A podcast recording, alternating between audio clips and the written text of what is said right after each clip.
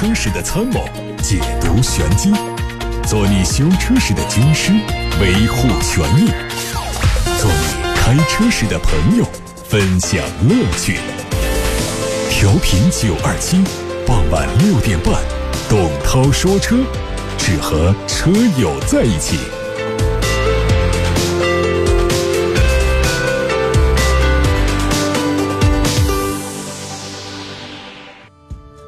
欢迎各位在晚上六点半钟通过调频九二七的电波和蜻蜓 FM、喜马拉雅等平台收听董涛说车。看新闻，最近捷豹路虎官方发布了接下来的新车规划。路虎品牌方面，国产揽胜极光会在七月底上市；捷豹品牌方面呢，iPace 二零二零款会在八月份上市，中期改款的 XEL 会在十二月份上市，XFL 的小改车型以及赛骑版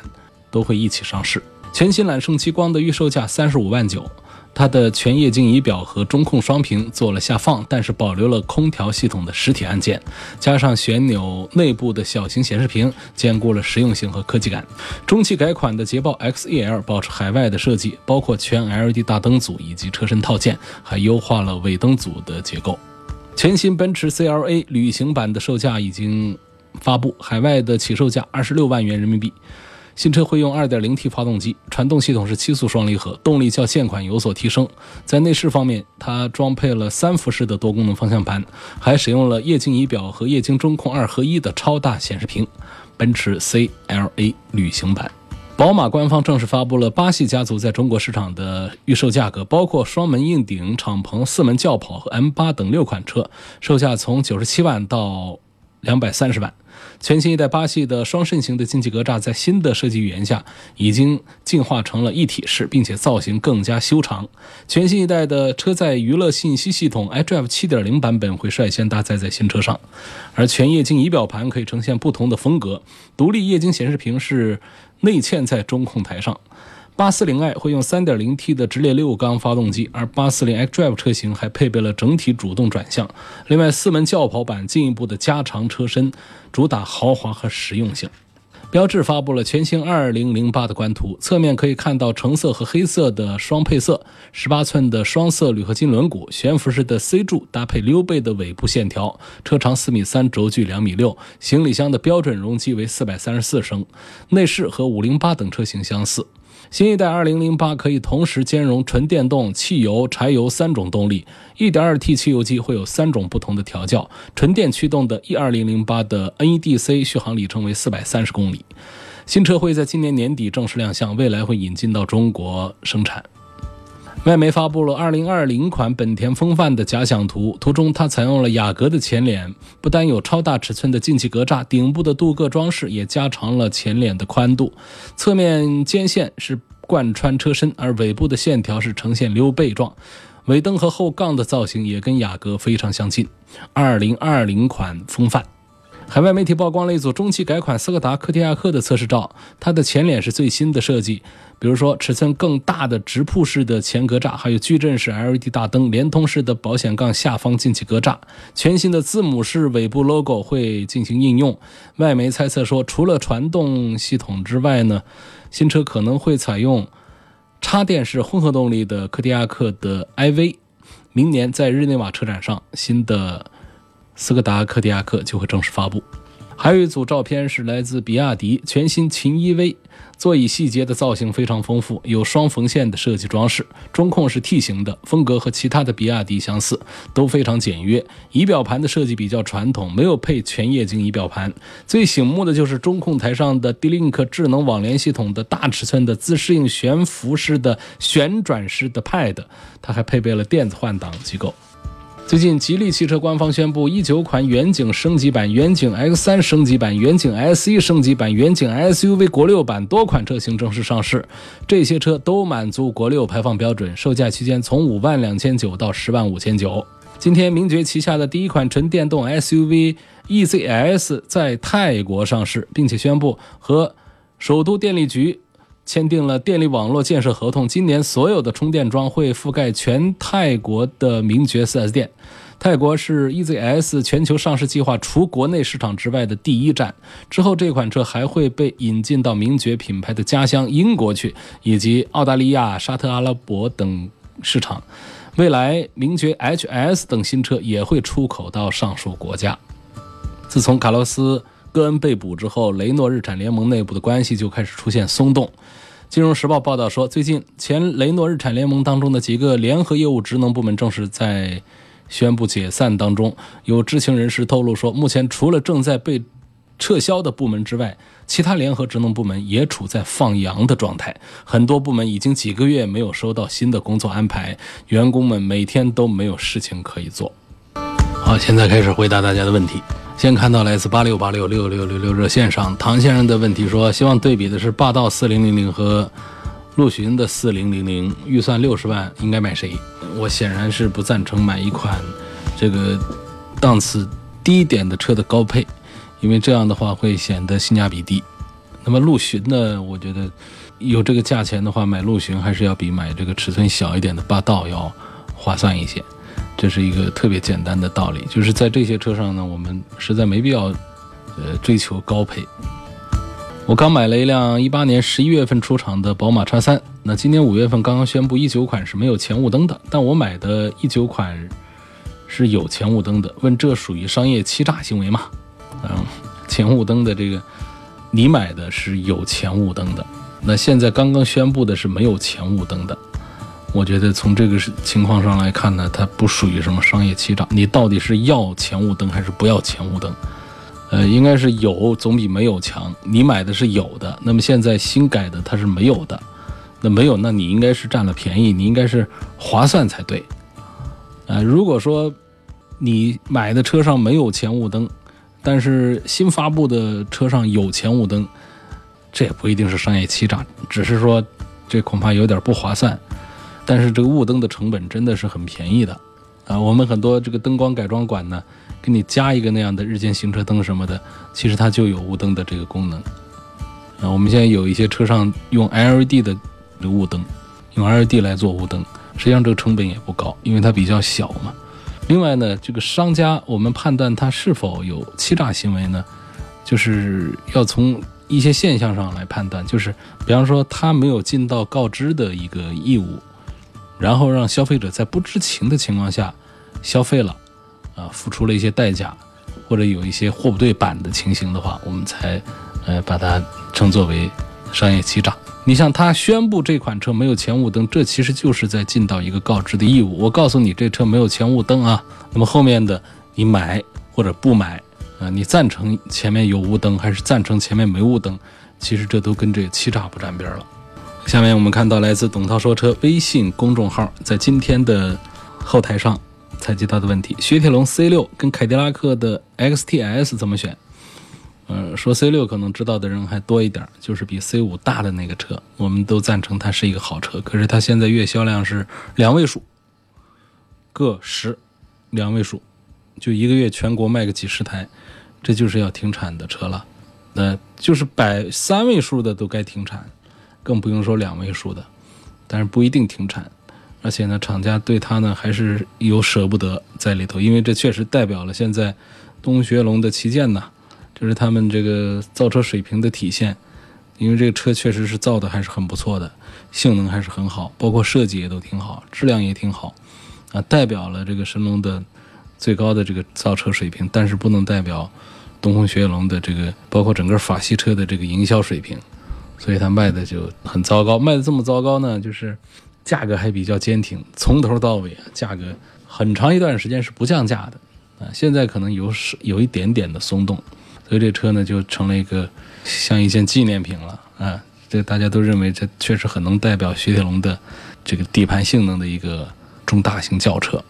凯迪拉克这个车呢，大家就陌生一点，因为大家一说是什么这个 CT 级、CT 级，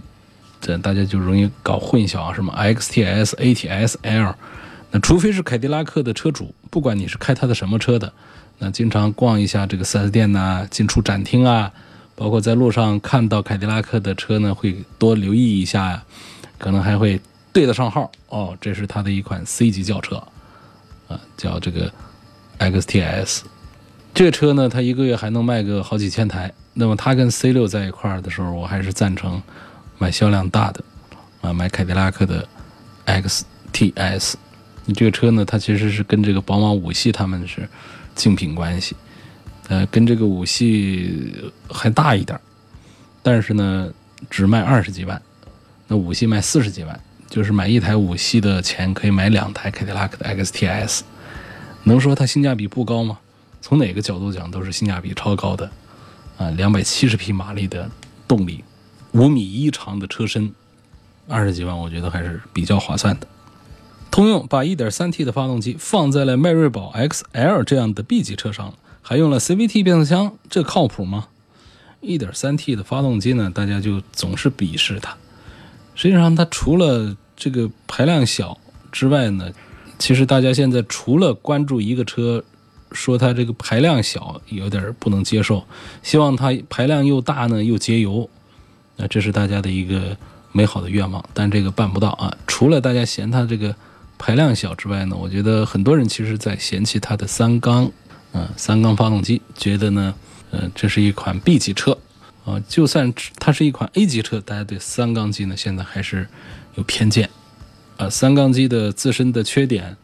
有，就是它的噪音和它的这个震动要强一点但是呢，这不是故障，它不会说开着开着就坏了。它的技术其实很成熟，它主要的点在于排放，啊，比较环保的排放，比较低的油耗这方面。那配这个 CVT 变速箱，这个动力你不能说它很好。但是它本身 1.3T 的这个马力和扭矩都还是表现不错，你开它的时候不会觉得像开一个2.0的车，呃，不会比一个2.0的车还慢，所以它这个优惠过后的这个价格就十五万以下来了。我觉得你从这个价格上来分析的话呢，这没什么不靠谱的。你说这车要是还卖十七八万的话，那是不靠谱。我十七八万买个 B 级车，它就是一个三缸机 1.3T。啊，就不高兴，除非说，哎，你可以像奔驰一样，奔驰它有一个搞法还挺有意思的啊。大家知道，它的奔驰的 E 级啊，它用 1.5T，啊，用1.5的动力，那那这个大家是不是就不接受了呢？不是，它还有一个14匹马力的一个电机，这个电机啊合到一块儿，它这个中低速的提速的感觉其实还是很漂亮的，还是很不错的。所以你不会觉得它的动力就是个1.5的一个小排量。啊，你会开它的感觉，其实跟那个 2.0T 的，呃，甚至跟 2.0T 的这个低功率差不多的一种水平，所以这个就不在乎，而且它也是四缸机，因此呢，这其实是现在的一个呃比较常见的现象，是一个趋势，用这个小排量，所以你对应这个车的价格来说，十五万不到，甚至十五万半下地的一个 B 级车，而且是一个合资品牌，是个雪佛兰这个 logo。所以这个迈锐宝的 XL，我觉得这就靠谱了。而且呢，本身这一套这个 1.3T 的动力配上这个 CVT 之后，它本身的故障也低。你是说跟你配一个双离合变速箱，那就我们就可以说这不靠谱，呃，这就说得过去。像迈锐宝的 XL 还好啊，呃除了 CVT 之外呢，这个主销的还是九速的手自一体。我车用了一年了，这新车基本是没什么异味儿啊，新车没异味儿，这很难得啊。你现在哪个新车还没个异味啊？说用了一年了，反而有异味了，请问是个什么原因？是需要清洗内饰了吗？还是需要清洗空调了吗？味道有点像睡了一晚上的密闭房间，空气沉重，混合着汗发酵了的感觉。嚯，注意个人卫生吧。就是车是一个私密的、封闭的一个空间，呃，车上的垃圾不要放时间长，容易生细菌。细菌在车里呢，它就会藏在我们的座椅啊、各种纤维啊、海绵呐那些里头，本身它会出一种味儿。这种味儿出来之后，你说你拿呃抹布啊、用吸尘器啊，你怎么做清洁？那个味儿它其实除不掉的。尤其像我们的脚垫儿这个部分，比方说我们这个脚踩了这个不干净的东西踩上去了之后，你平时去洗车呢，大不了那个洗车工给你呃在树上拍两下。又放进去了，其实那味儿是散不掉的。对，这一来自于脚垫儿。另外呢，就看你的沙发、你的座椅是不是真皮的呢？啊，如果不是真皮的，坐时间长了那种织物的也是很容易脏的，就相当于说你有件衣服啊，就天天穿，天天穿，有时候还是还流汗，上面你就没洗它，你说那衣服能没味儿吗？这个织布的这个座椅啊，就是这样一种感觉。所以为什么我们一方面说，其实织布的座椅就是冬天不冰凉啊，夏天不烫人，呃，应该说好。但是呢，如果说大家买真皮的话，还是更赞成的。就是真皮确实它比较好打理一些，它不至于会这个停留一些味道。空调也是一方面的原因。嗯，这个空调里头管路里头啊，长时间不做清理的话，我们家里的空调。呃，新空调还好，用个几年的空调，如果不做清理的话呢，当你打开空调使用的时候，也能闻见味儿。那这就是管路里面的灰尘在里头，其实，呃，已经是有味儿了，吹出来的。所以这个事儿呢，跟这个车啊，应该是没关系。应该要有车里面自身散发的味道，应该是新车时候就有。你反而是新车的时候没有，用了一年多之后开始有，那就找自己的原因。给整车啊，可以到这个美容店里面去啊。让别人给你做一个桑拿，嗯，这其实就是把里头的一些不好弄出来的东西把它弄干净，整体做一次清洁，脚垫该洗洗，该换换，如果说是沙发的问题的话呢，那恐怕就是你要用泡沫啊这样的东西彻底的做一次清洗，甚至于说我们把它换一下，啊，包一个皮，包个真皮。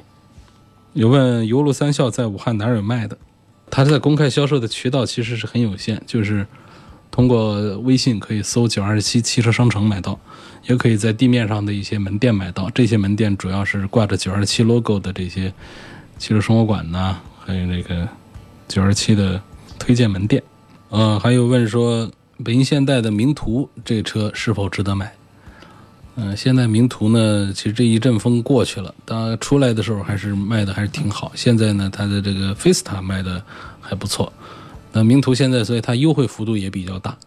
然后这个整个这个口碑啊表现呢都还行，啊没有明显的问题，一个月能卖个几千台。我觉得名图这个车作为一个四米七长，然后十万出头的一个产品来说，跟我们其他的一些合资的品牌的十万出头的车来说，它的优点就是大，啊更大一些，也包括它的这个配置各方面的话呢，也像一个 B 级车的一个样子一样，都还行。对这个车感兴趣的话呢，可以，呃，关注一下。现在我们看到有位网友在微信的后台上提出了一个问题：丰田亚洲龙混动版跟雷克萨斯的 ES 两百应该怎么选？这是一个呃很有意思的这个话题了。它们之间的价差呢，如果我们从这个混合动力的这个版本来说的话呢，有上十万的一个价差。这两个车呢，我们来怎么理解呢？怎么来对比呢？就是他们是同平台的，这个就类似于说奥迪家的 A 六跟大众家的这个辉昂一样的这种感觉，所以它就是实际上呢，从技术平台上都是一致的，但是在品牌上和做工方面呢是呃有一些不同，所以在价格上呢做了差异化的处理。如果说我们是比较追求。品牌同时也对这个品质要求更高的话呢，那还是应该雷克萨斯的 ES。而如果说我们追求性价比的话呢，毕竟便宜上十万块钱，呃，车用起来都是差不多的，那就应该买亚洲龙的混动版。这个亚洲龙呢，就是它跟这个它的兄弟车型凯美瑞相比呢，它更显得性价比好。就是它跟凯美瑞的价格只高一点点，但是呢，它整车尺寸呢。它介于中型、大型之间呢，既有舒适性也有商务性啊，所以它这个整个定位呢，都跟这个雷克萨斯 ES 都是一样的。来，这个还包括它的一些配置，它的这个 AVS 自适应系统也是给整车的这个舒适性带来了这个啊非常好的这个一个体现。所以我觉得就是这样，两个车的这个选择应该不要太纠结啊，很简单的一个道理，我们。更在乎性价比的，就应该选择亚洲龙，他们都是处于丰田的 TNGA 的平台上的车，包括凯美瑞都是一样的。你会看到亚洲龙和雷克萨斯 ES 的轴距都完全是一样的，就是它的本质是没有什么区别的。但是呢，品牌上雷克萨斯要更高端，同时呢，在内饰的做工、用料、细节处理方面，雷克萨斯的 ES 还是要比亚洲龙要好得多。下面我们继续看，这有一个微博上的呃留言说，在国博车展上订了一辆奥迪 A3，4S 店是武汉的一家光谷的一家店，原定六月十五号提车，结果到店发现是一八年十一月份出厂的展车，使用的痕迹很明显，当时就不同意。后来店家答应在八月十五号之前给我们再准备一辆新车，当时同意了。可是后来呢，我又考虑到这个商家的第一次举动啊，我们就决定退订。在认购书和这个收据上都写的是言字旁的定定金，但是跟这个 4S 店的销售经理和销售人员沟通的时候呢，对方是拒不退款，而且对他们的承诺是矢口否认。现在他希望栏目组能帮忙维护权益啊，我们会做两件事，第一件事。就是让记者、编辑来核实一下这个情况的真伪。如果确实是言字旁的定金的话呢，那其他的细节其实我们就仅做参考，就不太重要了。会联系这个店方啊，尽量的满足我们消费者的诉求，退掉这个定金。因为从我们消费者这一方来说，本身就没有过错。第二点呢，就是从这个定金的这个解释上讲呢，它在法律上是没有强制的约束的效力的。它不是像宝盖头的定金，呃，它是有法律条文上对它有一些定义上的描述的。那么双方就要按照我们法律的规定来执行定金的约束。言字旁的定呢，它这个协商的这个层面要更大一些。呃，应该是说作为这个货款的一部分，在交易取消的时候，如果这个双方都没有明显的什么损失的话呢，它都是应该如数的退还，而不是说我收了这个言字旁的定金之后。我就死活就不退，那不讲道理。现在看到的是来自这个微信公众号的后台，有个网友叫嘚瑟，呃，你在频繁的刷屏，而且你的提问里面的错别字一大堆，就是写字儿也不注意，然后呢又喜欢刷屏。我们就先回答别人的问题了啊。奥迪 Q5L 和新的宝马 X3 谁好一点？销售上 X3 好一点，口碑上也是 X3 要好一点。呃。宝马一系幺幺八跟奥迪 A 三和大众朗逸三厢低配该怎么选？呃，A 三就别选了，那个双离合害死人。那么这个朗逸的三厢呢，其实现在一系卖的也挺便宜的，可能我还是推荐，如果说预算还是好的话，够的话就买个一系吧。最近想换个车，呃，在考虑着保时捷的七幺八，呃，捷豹的 F Type，上一台车是宝马 Z4。这组里面呢，其实我对保时捷的718可能印象还是要更好一点。呃，这个虽然说它的动力是个 2.0T，啊，包括排气的声音呐，这个底盘的这种日常用车的这种比较舒服的这种感觉，它其实都赶不上捷豹的这个 F-Type 这个车。嗯，但是它发动机接近于中置带来的这种操控感受以及它的这个造型，还有它的保有量和保值，都是胜过了捷豹的，所以这保时捷的718还是推荐的更多一点。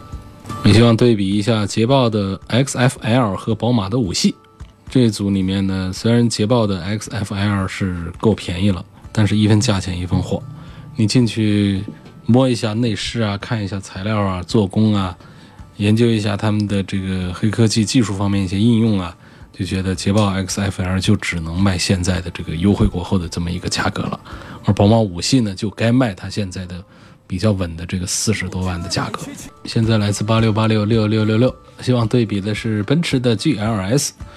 三二零低配和宝马 X 七。看了三二零，现在优惠大，交了定金，但是可以退。我现在开的是 A 六，才四年多，也不着急换。问现在买是否合适？现在买应该是不合适。啊，奔驰的这个下一代、新一代的这个 GLS 就要来了，呃，下一代应该比这一代要好，因为这一代的时间实在是太长了。它身上呢，尽管是在做一些小的这个改造和呃升级呢，它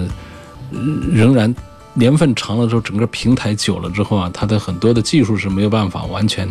呃跟得上来的，所以我不赞成买现在这个 G R S。宝马 X7 是刚出来的。呃除了这个鼻孔太大了一点之外，其他各方面都还是挺棒的。可能看习惯了也好，啊，你要是看了这个宝马的新的七系的这个大鼻孔之后，就不会嫌这个宝马叉七的这鼻孔大了。所以这可能是宝马下一代在这个中大型车上，不管轿车还是 SUV 上的一个设计的方向吧，就把鼻子把它做得更大。可能我们现在不是太习惯，呃，就像我们当年这个奥迪 A6 来一个大嘴，大家不习惯一样的。可是这现在我们再回头看的话，这个 A6 的这个大嘴也就还挺好看了。所以任何一个变化呢，它都是有趋势，也需要时间来接受的。这个。你看，现在不管是奥迪的这个 SUV 也好，还是奥迪的轿车也好，中大型的车一律都是搞大嘴巴的，啊，大家看习惯了之后也好。那所以我想，也许过个两年三年，啊，叉七啊，七系上的这种大的这个双肾格栅，也会觉得是看着挺豪气的。回头再看这个小的这个格栅，就会觉得太老土。你比方我们现在回头看那个老七系，上一代的上一代。七系，你再看那个格栅，是不是觉得就挺可笑了，挺复古了，就觉得不好看了？现在我们习惯了这一代的七系的这个双肾了。这个整个趋势啊，就是呃越来越这个出位，越来越夸张的这么一种设计的方向。希望能谈一谈沃尔沃的 V90 CC 啊，这是一款这个旅行车啊，这个。瑞典人的旅行车情节可能是这个地球上最重的。呃，欧洲最热衷于旅行车的国家并不是德国，而是瑞典。在德国啊，旅行车贡献了中型轿车数量的九成，但是它还赶不上瑞典。那瑞典就不夸张的说，恨不得家家户户都搞个旅行车。所以我们看这些这个欧洲的一些电影也好，还是我们到欧洲去，嗯，做一些旅行也好，都能有这个感受，更不用说。呃，在欧洲住的，在瑞典住的时间比较长的人就，呃，更有这个体会了啊。装载着户外设备，装个狗，啊，装着很多吃的行李，这样的一个旅行车，长期的就是作为我们这个欧洲人，尤其瑞典人的一种生活常态。呃，这个车呢，就是 V90 CC 呢，就是外观设计上就有一些越野的套件。然后离地间隙呢，也接近于就像一些 SUV 啊一样了，所以这是很有腔调的一种这个，这是九零车系当中最有腔调的这个一款，还是很漂亮的。嗯嗯，车子设计这方面就不用说了，就是一贯的沃尔沃的那种讲细节、讲质感，然后讲简单，怎么简单怎么来。你想在它身上找那种奢华、那种豪华、那种繁杂，它是坚决不给的。呃，它的空间很好，乘坐都挺好。呃，行驶这个方面呢，都还是比较克制，就是关于它的驾驶性能方面，都做的比较克制。呃，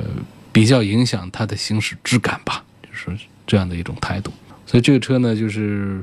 你如果接触过、开过试驾的朋友呢，就会理解，就是这样一个车呢，它是完全是在满足大家的日常基本功能和实用性的前提下，然后兼具了一点这个。美学的设计，呃，兼具了一点，而并不是说把这个外观内饰的设计，啊，把这个车的操控和性能，把它放在首位来做的一款车。它是把家里日常要空间，呃，要装东西这么一些需求，很好的表达出来了，然后这个车就落地了，就这么一个车。你千万别觉得说这是沃尔沃啊非常高明的、非常呃成功的一款设计，把它设计成了一个呃很不错的一个旅行车的一个样子。其实不是，而反而是一种很平淡的一种设计。因为瑞典人他就是对生活很平淡、很务实、很淡然，都看得很淡。他不觉得说你家里啊开了一个这个奔驰的 S，那我家里就想我也跟你一样，我搞一个狠车，没必要。不讲这个，你说我们现在就家里，比方说自行车，我们是自行车王国，谁家里还会羡慕说，哎呀，别家刚骑了一个好贵的自行车，我这眼馋，我也想买个很贵的自行车，我就骑共享单车就行了，或者我就买个便宜的单车就行了，就是大家对自行车这个事儿，他就看得很淡了，所以你这在他面前怎么来玩这个花样，说讲设计啊，讲高档，讲豪华，他就不在乎。他讲的是这自行车，他就好不好好骑，啊，然后他前面有篓子可装东西，篓子还挺大的，这行行。所以这个比喻打的可能不恰当啊。但是通过这个比喻呢，希望大家能够认识到这个沃尔沃所在的这个瑞典人，他对这个汽车设计、汽车制造这方面的一些这个态度。通过这个态度呢，我们反过来再来理解现在我们在 4S 店里能够接触到的这个沃尔沃的车，为什么总是给我们一种另类的，呃，那种不一样的这种感觉，其实就是从这儿来的。继续看微信后台上还可以回答问题啊，说希望谈一谈宝马叉三的运动版好不好？是买越野好呢，还是轿车好？这个同样的价钱，同样品牌下，我总是推荐轿车比这个 SUV 的性价比要好一些。比方说，叉三和五系放一块儿，我就认为五系还是更显档次一些。我们这个在很多品牌下都能找到类似的例子。呃，E 级和 GLC，这个 A 六和这个 Q 五 L 都是这样一种关系。我们现在市场上呢卖的比较多的车仍然是轿车，SUV 的市场比重非常大，但是也从来没有把我们轿车给比下去，也没有比轿车的占比高。在普通品牌是这样，在豪华品牌也是这样。说我想买这个北京现代的名图，问有没有团购的政策。我们前阵子刚组织了别的车的这个团购的政策，嗯，关于北线的名图没有，目前没有这个组织。如果你感兴趣，想买这个北京现代的车的话，你可以留下你的信息，嗯，如果留的信息多的话，我们试一下，也可以组织这样的一些优惠的一些活动给大家，好吧？呃，你可以通过董涛说车的微信公众号的后台留言，就在董涛说车微信公众号的后台留言。留言，我们把它统计一下，看有多少人对北京现代的车感兴趣。啊，感兴趣的话，我们来组织一下，找厂家拿一个价格，看看是不是更划算一些。三十二岁的女性家里有一台 SUV，希望推荐一台上班的代步车，价格在十二万左右。家里有 SUV 呢，就别再买 SUV，所以呢，建议就买轿车。那么十二三万这样的轿车的话呢，呃，三十二岁的女性上班开呢，省心省油。这个是首选，所以那些双离合啊那些东西咱们就别碰。嗯，那么就看日系的一些产品吧，看丰田卡罗拉，看这个本田思域，看这些车。那么今天就到这儿，感谢各位收听和参与。晚上六点半到七点半钟的董涛说车节目的音频会在明天上传到董涛说车微信公众号以及蜻蜓 FM 和喜马拉雅这些平台上。